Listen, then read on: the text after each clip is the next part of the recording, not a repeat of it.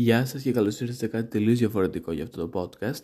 Η σεζόν 1 έχει επίσημα τελειώσει, οπότε αποφάσισα να κάνω ένα Q&A, έτσι ώστε να απαντήσω σε ό,τι ερωτήσεις έχετε πάνω στα επεισόδια που έκανα σε σεζόν 1 πριν μπούμε σε σεζόν 2. Το έχω δει και σε άλλα true crime podcast στο εξωτερικό που μου άρεσε πάρα πολύ σαν concept, οπότε είπα και εγώ να το ακολουθήσω.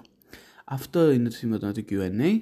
Μπορείτε να ακούσετε το podcast σε όλες τις εφαρμογές που είναι διαθέσιμο και να ακολουθήσετε και το Instagram Papao και Counting Crime Spot για περισσότερες εικόνες, βίντεο και πληροφορίες. Ας ξεκινήσουμε.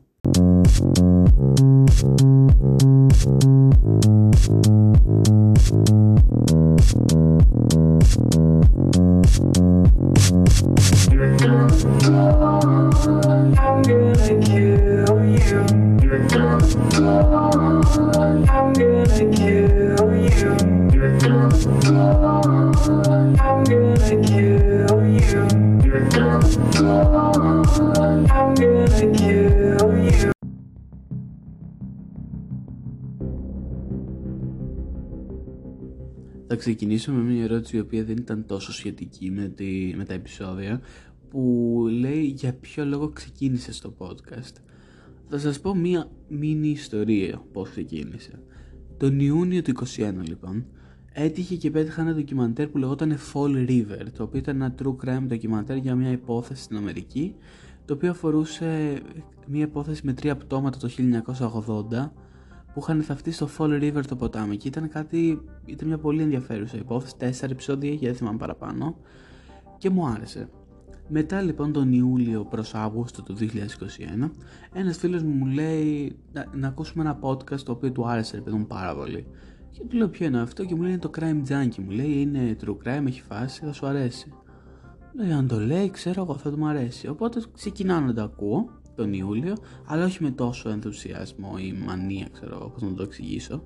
Τον Αύγουστο λοιπόν, που, ε, που το ακούω λίγο καλύτερα, παιδί μου, μου αρέσει ακόμα περισσότερο αυτό το podcast.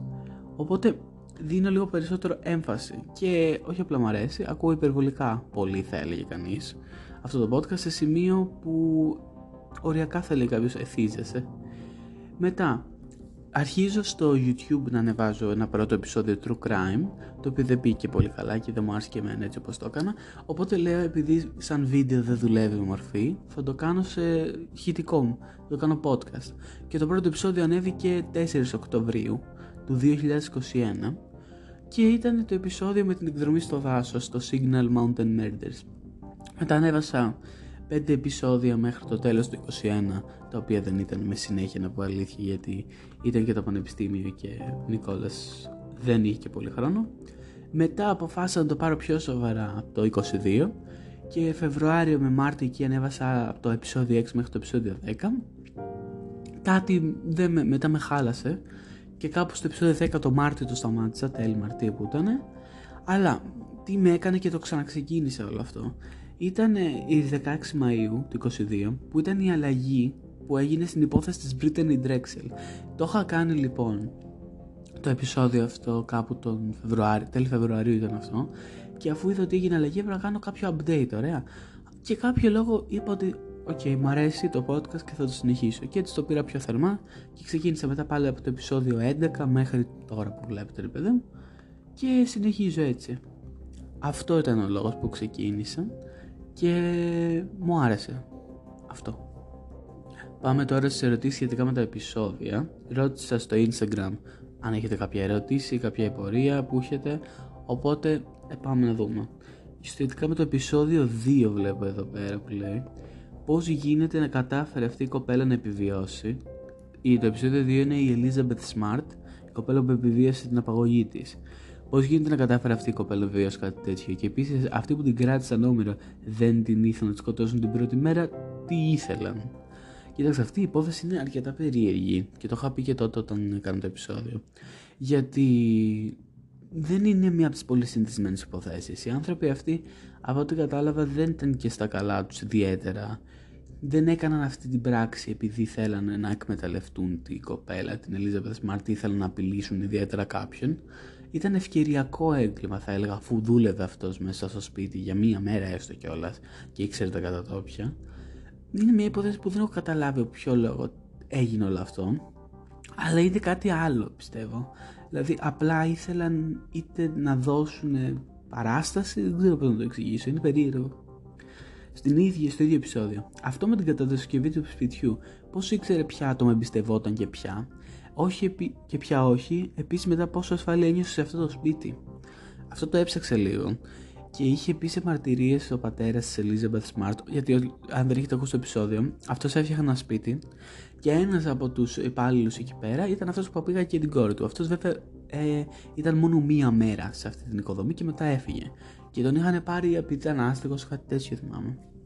Ε, νομίζω ότι επειδή το σπίτι ήταν τόσο μεγάλο η κατασκευή, δεν νομίζω ότι κατάλαβε τα πόσα άτομα έμπαιναν και έβγαιναν από το σπίτι του εκείνες τις μέρες. Και αν ένιωσε ασφάλεια, ότι είχε πει όχι ιδιαίτερα, μετά από πολλά χρόνια συνήθισαν ότι εντάξει το σπίτι είναι ασφαλές, γιατί μένει το τραύμα όταν κάποιος έρχεται και σου παίρνει το παιδί από το σπίτι φυσικά. Μετά πάμε στο επεισόδιο 4 με την Γκέρλι Τσου Χόσενκοφ, τη συνωμοσία από άλλο πλανήτη. Και η ερώτηση είναι, η συνωμοσιολογία δεν μπορώ να καταλάβω πώς σχετίζεται με το θάνατο της Γκέρλι. Ε, η συνωμοσιολογία απλά ήταν νομίζω μέσα στον εγκέφαλο των τριών που τη σκότωσαν, ε, το, του χωριού του και των άλλων δύο φίλων του. Και ίσως και αυτοί νομίζω έχουν πιο πολύ σχέση με το επεισόδιο 2 ότι δεν ήθελαν να τη σκοτώσουν απλά δεν πήγαιναν καλά ψυχολογικά και ο σκοπός ώστε να την εξοντώσουν το συνωμοσιολογικό κομμάτι είναι απλά αλόκοτο. Όπως και η υπόθεση αυτή είναι αρκετά περίεργη Επόμενη ερώτηση. Όλο το έγκλημα είναι περίεργο και ποτέ δεν κατάλαβα, αφού ήξερα ότι ενδέχεται να δολοφονηθεί, γιατί δεν την προστάτευαν ή μόνη της κάτι να κάνει. Αυτή είναι μια καλή ερώτηση, γιατί και εγώ το είχα σκεφτεί αυτό το πράγμα. Από τη στιγμή που είχε πει στη δουλειά της ότι αν συμβεί κάτι να πάνω την αστυνομία για να αργήσει, θα μπορούσε να είχε πάρει κάποια μεγαλύτερα μέτρα προφύλαξης, πιστεύω, αλλά ο, ε, είχε μετακομίσει, αν θυμάστε. Γιατί σου λέει, ήξερε ότι δεν τον εμπιστευότανε, αλλά δεν πιστεύω σε τέτοιο σημείο, από ό,τι κατάλαβα. Αλλά ήταν επικίνδυνο, αυτό μπορώ να το πω. Πάνω τώρα στο επεισόδιο του Dexter Killer, που λέει ποιο ήταν το κίνητρο του ή ήταν απλά φαντασιόπληκτος. Και εκεί το κίνητρο είναι λίγο ασαφές. Απλά ο άνθρωπος θέλει να κάνει την ταινία και νομίζω παρεκτράπηκε πολύ έχοντας δει και τη σειρά του Dexter και έκανε όλο αυτό το κομμάτι που σκότωσε τον άντρα που είχε πάει εκεί για το ραντεβού του και καλά και ήταν τελικά αυτός ο σκηνοθέτης. Ο πρώτος που επιβίωσε στην υπόθεση του Dexter Killer έχει κάνει κάποια μαρτυρία για το πώς το βίωσε. Α, OK, okay, ενδιαφέρον αυτό. Γιατί αν θυμάστε, αν το έχετε ακούσει, υπήρχε κι άλλος ένας πριν τον δολοφονημένο, ο οποίος κάπως επιβίωσε ενώ παίξανε πάλι ουσιαστικά για να επιβιώσει, είχε φάει μαχαιριά θυμάμαι, ήταν άγριο το σκηνικό. Ε, δεν νομίζω ότι έχει δώσει περαιτέρω δηλώσεις, γιατί ο ίδιος είχε πει ότι ντράπηκε πάρα πολύ που πήγε σε κάτι τέτοιο και έγινε έτσι. Αλλά ναι, δεν μίλησε παραπάνω από εκεί. Πάμε τώρα στο επεισόδιο 6, το οποίο επεισόδιο 6 ήταν Hillside Strangler. Πολύ ανατριχιαστική υπόθεση, αλλά γιατί σε μία έκαναν ένεση Άζαξ είναι η ερώτηση. Αυτό δεν μπορώ να το καταλάβω ακόμα. Νομίζω και όταν είχα πει το επεισόδιο, ε, η ένεση με το Άζαξ δεν μου βγάζει κανένα νόημα. Ίσως απλά το θεωρούσαν παιχνίδι αυτό και δεν ξέρω πώς ξέφυγε από τις sex workers σε απλές κοπέλες. OK, okay, ενδιαφέρον, γιατί αν θυμάστε, στην αρχή η, ο Hillside Strangler ε, εντόπιζε μόνο sex worker και σκότωνε ουσιαστικά. Μετά όμως πήγε σε απλές κοπέλες κανονικά.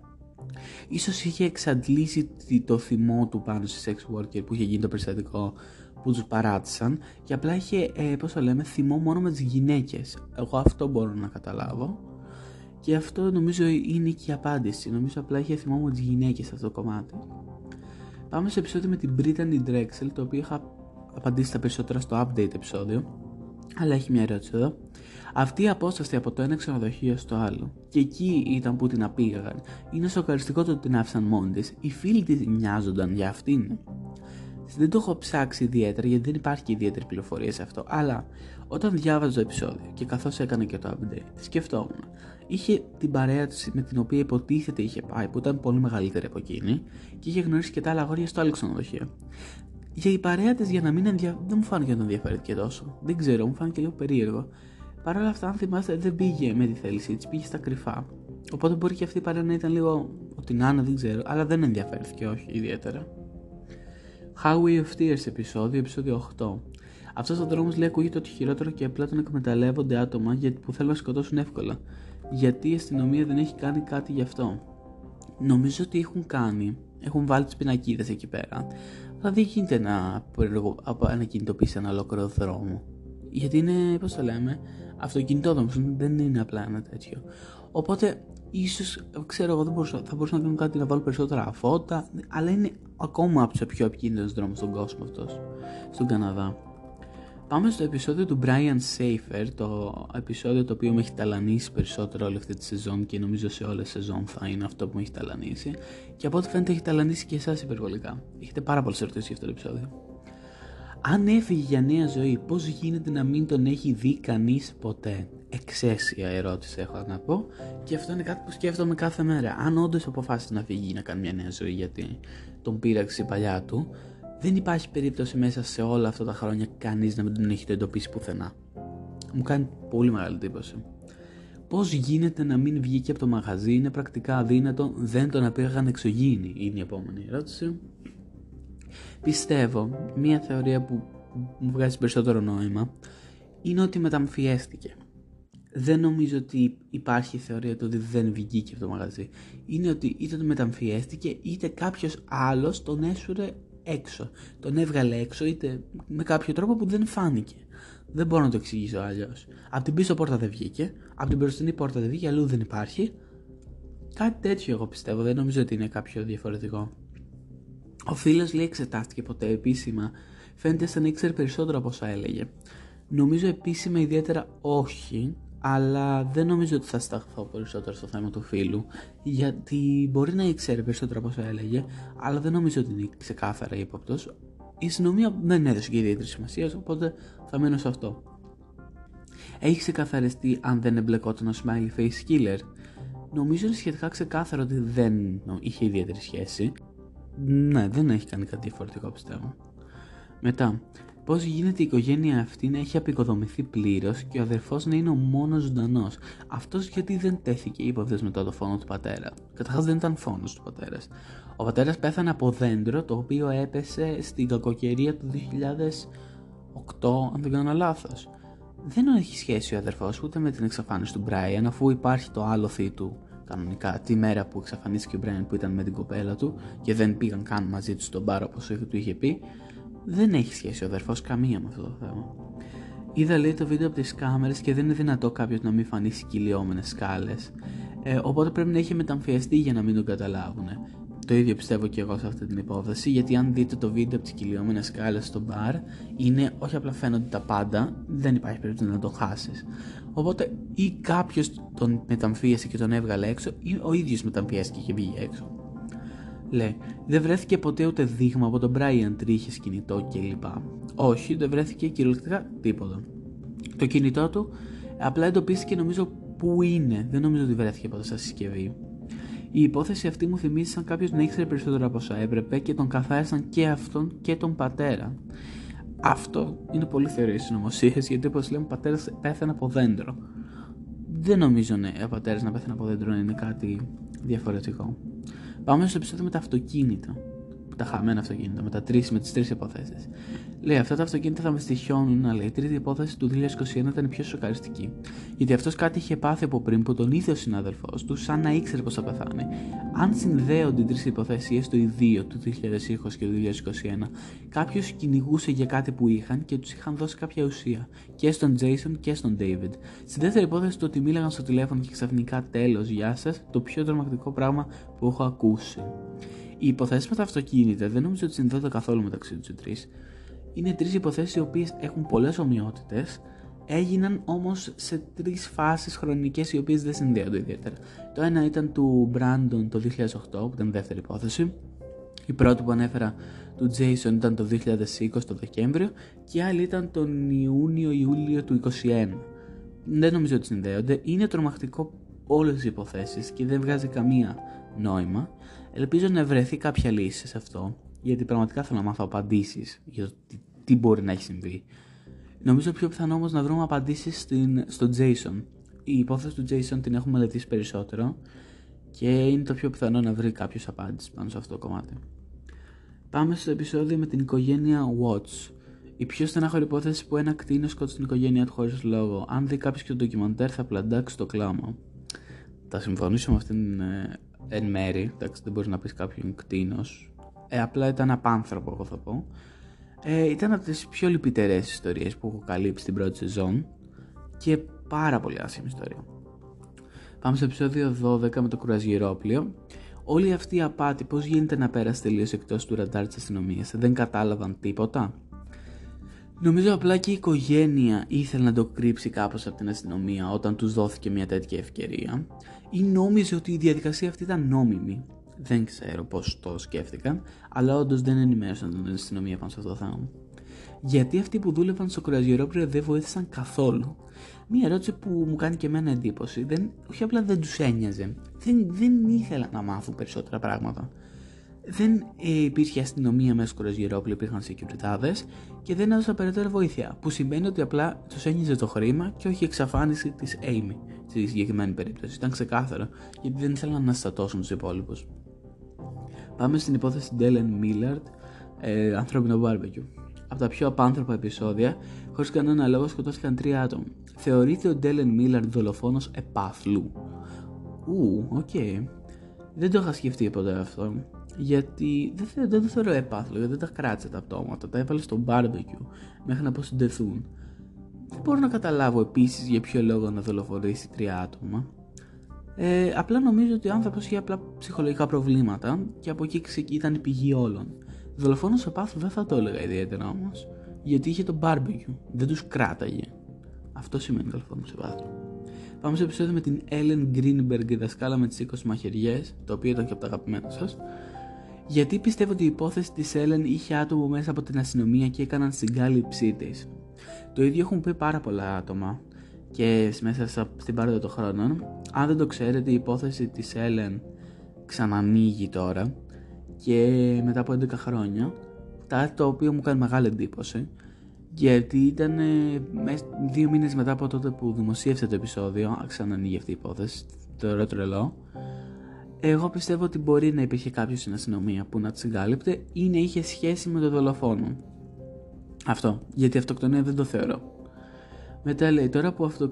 τώρα που από αυτοκτονία ξανανοίγουν την υπόθεση, λες να αλλάξει και να βρουν την αλήθεια; Εγώ πιστεύω ναι. Το έχουν κυνηγήσει οι γονείς της Έλεν τόσα χρόνια και για να φτάσουμε στο σημείο να ξανανοίξει αυτή η υπόθεση. Ε, ή πολλά πράγματα έχουν αλλάξει πιστεύω. Δεν νομίζω να άνοιξε έτσι τυχαία. Ο άντρας το έκανε, τέλος λέει. Αλλά για ποιο λόγο, παράνομη σχέση. Δεν ξέρω, δεν έχω πεπιστεί πλήρως ότι ήταν ο άντρας που τη σκότωσε. Μπορεί να εμπλεκόταν, αλλά μπορεί να μην ήταν ο ίδιος που τη σκότωσε. Παράνομη σχέση δεν νομίζω να σκότωνε την Έλεν. Νομίζω το κίνητρο ήταν κάτι πιο σκοτεινό σε αυτή την υπόθεση. Στο επεισόδιο 15 με την οικογένεια Πέλη μου κάνετε πολλές ερωτήσεις, αλλά τις περισσότερες τις απάντησα στα δύο bonus επεισόδια που ανέβηκαν τη Δευτέρα και την Τρίτη που μας πέρασε. Πάμε σε επεισόδιο 16 με την Γκάμπη Πετίτο.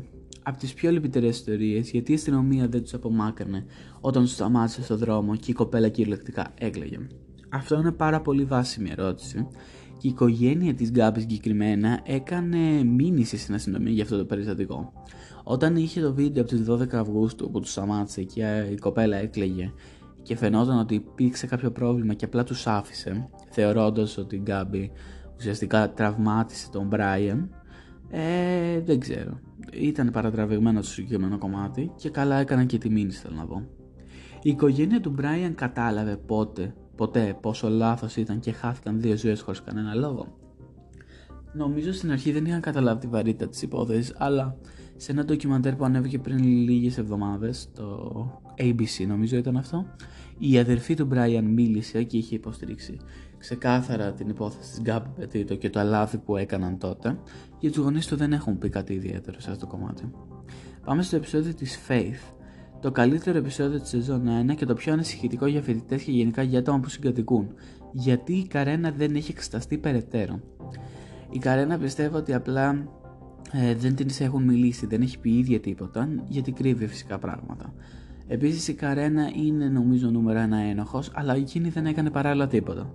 Νομίζω απλά έβαλε άτομα για να καθαρίσουν επειδή είχε η Faith το θέμα με το αγόρι της Καρένα, τον Έρικ.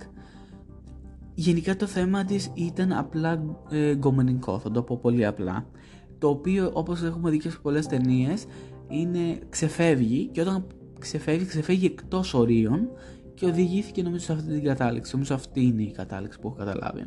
Γιατί για να την δολοφόνησε ο πρώην της Καρένα, τον οποίον δεν είχε και ιδιαίτερες σχέσεις, η Faith και δεν ήταν ο Eric, ήταν ο άλλος, ε, νομίζω κάτι τέτοιο παίζει σε αυτή την υπόθεση.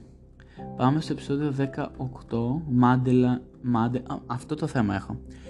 Στις υποθέσεις που διάβαζα στην Αγγλία το έλεγαν Madeline, στην Ελλάδα τη λέμε Madeline, κάτι το οποίο υπήρχε μια διαφορά, το έμαθα και όλες μου στείλατε και μήνυμα σε αυτό το κομμάτι. Οπότε, ναι. Γιατί δεν είναι επίσημα ακόμα αν τη σκότωσε ο Γερμανός; Αυτή η ερώτηση δεν την είχα απαντήσει στο επεισόδιο. Ο Γερμανός υποτίθεται τη σκότωσε σύμφωνα με τις γερμανικές αρχές το 2020. Οι γερμανικές αρχές πιστεύουν αυτό. Ότι ήταν ο Κρίστεν, αν θυμάμαι καλά. Αυτό. Οι πορτογαλικές αρχές όμως τώρα αρχίζουν και βάζουν μπρος στο κομμάτι το να κατηγορήσουν επίσημα τον Κρίστεν. Γι' αυτό δεν θεωρείται επίσημα ένοχος γιατί οι πορτογαλικές αρχές είναι αυτές που παίρνουν την απόφαση αφού το έγκλημα διαπράχθηκε στην Πορτογαλία. Οι γονείς της πάντως από την πρώτη στιγμή ήταν απαθείς. Ποιος αφήνει το παιδί του με ανοιχτή πόρτα σε ισόγειο; Αυτό με έχει τρελάνει. Δεν μπορώ να το καταλάβω. Είναι απλή λογική. Μιλάμε για ισόγειο, μιλάμε για αυλή, μιλάμε για ξενοδοχείο τεράστιο. Δεν θα άφηνα ποτέ κάποιο παιδί εγώ σε αυτή την κατάσταση. Το είχα πει και στο επεισόδιο και είναι κάτι που μου κάνει εντύπωση πέρα από το true crime της υπόθεσης. Πάμε στο επεισόδιο 19 που είχα κάνει μαζί με τη Φένια στην υπόθεση του Ray Rivera. Αυτή η υπόθεση με έκαψε. Είδα την τρύπα και δεν υπάρχει περίπτωση ένας άνθρωπος να χωράει από εκεί. Γιατί όμως ένας φίλος του να εμπλέκεται στη δολοφονία; Mm. Ο Πόρτερ, ο Στάντσμπρι, ο οποίος ήταν ο φίλος του, από την εταιρεία που δούλευε, ακόμα και τώρα, σε όσε συνεντεύξεις και να έχουν πάρει, είναι ο μόνος που δεν θέλει να μιλήσει ποτέ. Και να μην θέλει να μιλήσει και να μην ξέρει κάτι βασικά, δεν θέλει να βλάψει την εταιρεία του είναι το συμφέρον του πάνω από τη ζωή του φίλου του, στην συγκεκριμένη περίπτωση. Οπότε και να ήξερε κάτι δεν θα το έλεγε ποτέ πιστεύω. Μετά, οι ελευθεροτέκτονες θα μπορούσαν να τον βλάψουν. Αυτό δεν το γνωρίζω να πω αλήθεια τι μπορούν να κάνουν, τι είναι ικανοί. Αλλά δεν νομίζω ότι έχει σχέση με τους ελευθεροτέκτονες ιδιαίτερα. Ότι μπορεί να είχε μία ανάμειξη, ναι. Αλλά θα μπορούσε να έχουν προσλάβει κάποιον να τον σκοτώσει; Πιθανό. Ο συναγερμός, παρόλο που είπε στην παρουσιάστριά σου ότι δεν είχε σημασία, πιστεύω ότι είχε τεράστια γιατί αν δεν χτύπησε επί δύο χρόνια, γιατί χτύπησε τότε; Δεν ήταν τυχαίο. Συμφωνώ, η Φένια είχε πει στο επεισόδιο ότι ο συναγερμός δεν μπορεί να χτύπησε τυχαία. Που, OK, okay, βγάζει πολύ μεγάλη λογική, αλλά και εγώ είμαι με την άποψη αυτή της ερώτησης ότι δύο χρόνια σε αυτό το σπίτι δεν χτύπησε ποτέ συναγερμός και χτύπησε μία μέρα πριν την εξαφάνισή του, μία μέρα στην εξαφάνισή του και μία εβδομάδα μετά. Τυχαίο δεν το θεωρώ καθόλου τα γυαλιά και το κινητό πώς έμειναν άφθαρτα. Λογικά έμειναν άφθαρτα γιατί δεν έπεσε ποτέ από το 14ο όροφο. Και πιστεύω ότι κάποιος τον έβαλε εκεί μέσα στην τρύπα και η τρύπα ήταν απλά μέρος του σχεδίου. Παρατραβηγμένο, αλλά αυτό. Η επόμενη ερώτηση μου άρεσε πάρα πολύ γιατί έρχεται από ένα άτομο το οποίο σέβομαι. Ε, είμαι καθηγητής φυσικής και μία μαθήτρια μου είπε να ακούσω αυτό το επεισόδιο και είδα και το ντοκιμαντέρ. Σε καμία περίπτωση δεν μπορεί ο Ρέι Ριβέρα να έπεσε από το 14ο όροφο στην τρύπα, οπότε σίγουρα κάποιος άλλος ρόλος έπαιξε συντελεστής, με πιο πιθανό να τον σκότωσαν στον καράζ. Σωστό, και να τον έβαλαν μετά στην τρύπα. Το λέει και η παιδιά καθηγητής φυσικής. Δεν ξέρω αν είναι hoax ή αλήθεια, αλλά αν είναι αληθινό, τότε πιστεύω στον καθηγητή φυσικής. Επισόδιο 20 Smiley Face Killer. Ανατριχιαστικό. Τόσα χρόνια και έχουν πεθάνει τόσοι άντρες και η αστυνομία δεν έχει κάνει τίποτα.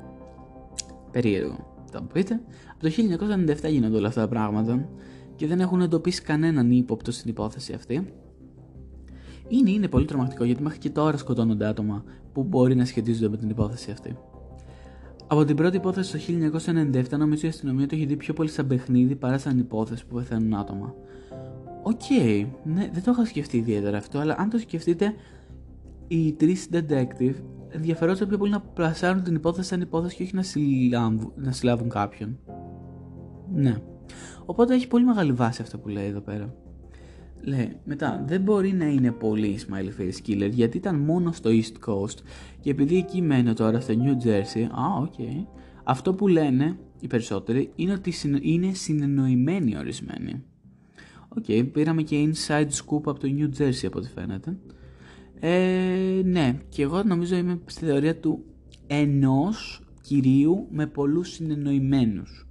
Αυτό δεν νομίζω ότι ε, είναι πολλοί οι οποίοι δεν γνωρίζονται μεταξύ τους αυτό. Επισόδιο 21, το μυστήριο της χιονοθύριλας. Ο Ματίας αν όντως ο σκότωσε και απλά έφυγε, πώς δεν τον έχει δει κανείς από το 1978. Είναι η ίδια ερώτηση με τον Brian Σέφερ που αν άλλαξε μια άλλη ζωή, αλλά εδώ έχουν πολύ περισσότερα χρόνια. Έχουν περάσει 44 χρόνια από τότε και όντως δεν τον έχει δει ποτέ κανείς. Μπορεί να έχει αλλάξει φυσιογνωμικά, δεν ξέρω, ή να μην τον ήξερε κανείς. Περίεργο, ισχύει. Εμένα μου έκανε εντύπωση πως η οικογένεια άφησε τα παιδιά τους με κάποιες δυσκολίες που είχαν να κάνουν παρέα με αυτόν τον άκυρο τον Ματίας, αφού είχε ήδη αφήσει κακή εντύπωση.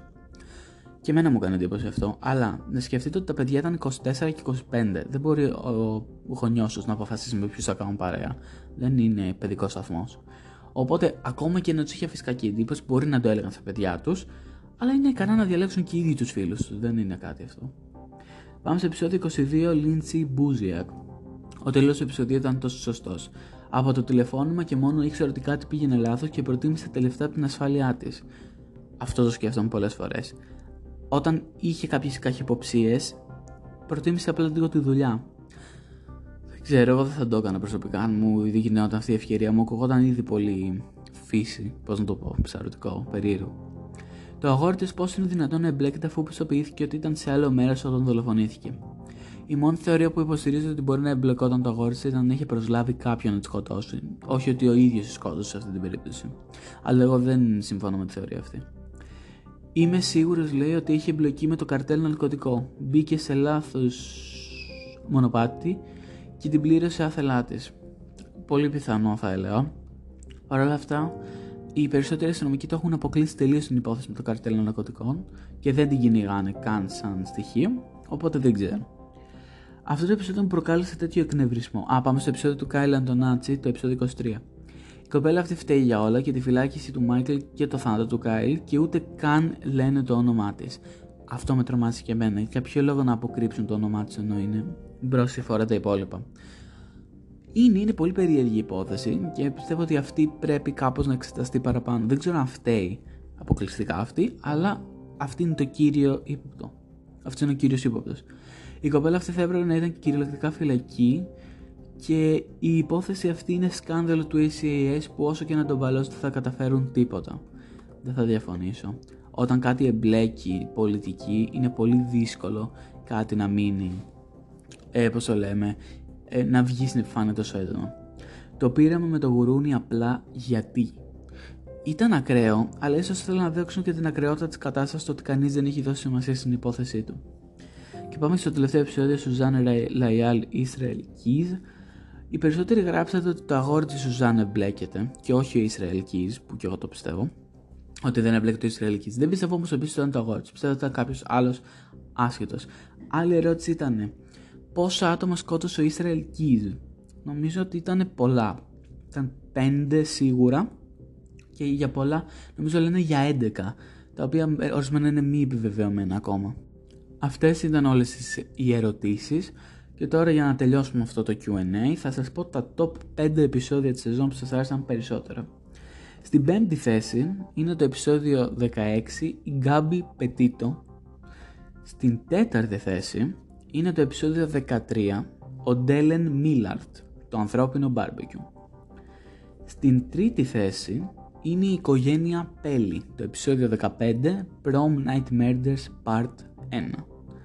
Στη δεύτερη θέση είναι η υπόθεση της Ellen Greenberg, σεζόν 1, επεισόδιο 14, η δασκάλα με τις 20 μαχαιριές. Και στην πρώτη θέση είναι το επεισόδιο 17, η Faith Hedgepeth, που είναι η φοιτήτρια της υπόθεσης. Αυτό λοιπόν ήταν το Q&A της σεζόν 1. Σκέφτομαι να το κάνω κάθε φορά μετά από το τέλος της σεζόν, να λύνουν οι απορίες σας. Αυτά. Τα λέμε σε σεζόν 2.